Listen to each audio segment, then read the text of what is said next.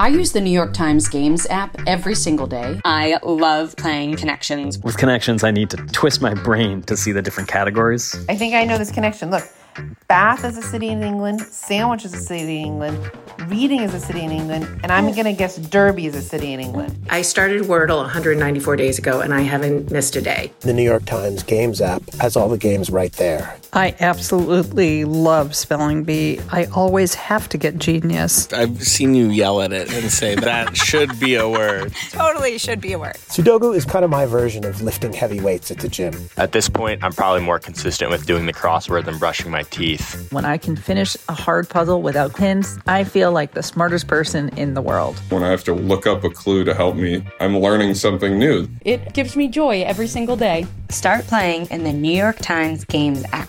You can download it at nytimes.com slash games app. From the New York Times, I'm Michael Barbaro. It's Wednesday, September 18th. Here's what you need to know today. The Times reports that the Trump administration plans to revoke California's authority to set stricter car emission standards than the federal government in an attempt to prevent the state from disrupting the president's plans to roll back environmental regulations. California rules would require an average fuel economy of nearly 55 miles per gallon by 2025, while a Trump rule would lower the requirement to about 37 miles per gallon.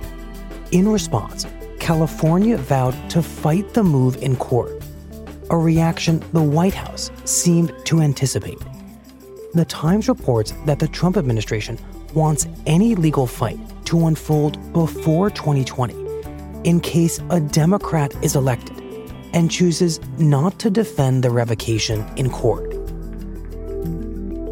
And on Wednesday morning, Israel's election was still too close to call, with neither Prime Minister Benjamin Netanyahu nor his rival, the former army chief Benny Gantz, commanding enough support to form a majority coalition. The uncertain outcome was a blow to Netanyahu, Israel's longest serving prime minister, whose failure to form a government back in May triggered Tuesday's election. The full results are expected later on Wednesday. Finally, the Committee on the Judiciary will come to order. Today's hearing is entitled Presidential Obstruction of Justice and Abuse of Power. On Tuesday, President Trump's former campaign manager, Corey Lewandowski, offered combative testimony before the House Judiciary Committee, where he repeatedly resisted efforts by Democrats to document his conduct. Could you read the exact language of the report, sir? I don't have it available to me. I don't think I need to do that, and I have limited time. Did you meet alone with the president on that date? Congressman, I'd like you to refresh my memory by providing a copy of the report so I can follow Page along. Eight. You don't have a copy with you? I don't have a copy of the report, Congressman. Mr. Chairman, I request uh, that the clock be stopped while this uh, charade is sorted out. Lewandowski was scheduled to testify alongside two other former Trump administration officials, including the head of Trump's transition team, Rick Dearborn, and former White House staff secretary, Rob Porter. But the White House blocked both men from appearing at the hearing. I think we should call this what it is an absolute cover up by the White House.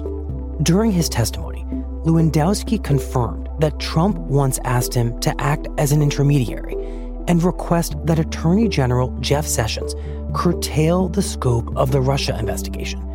But Lewandowski said that he did not believe he had been asked to do anything illegal, and that in the end, he never ended up delivering the message to Sessions. Didn't you think it was a little strange that the president would sit down with you one on one and ask you to do something that you knew was against the law? Did that strike you as strange?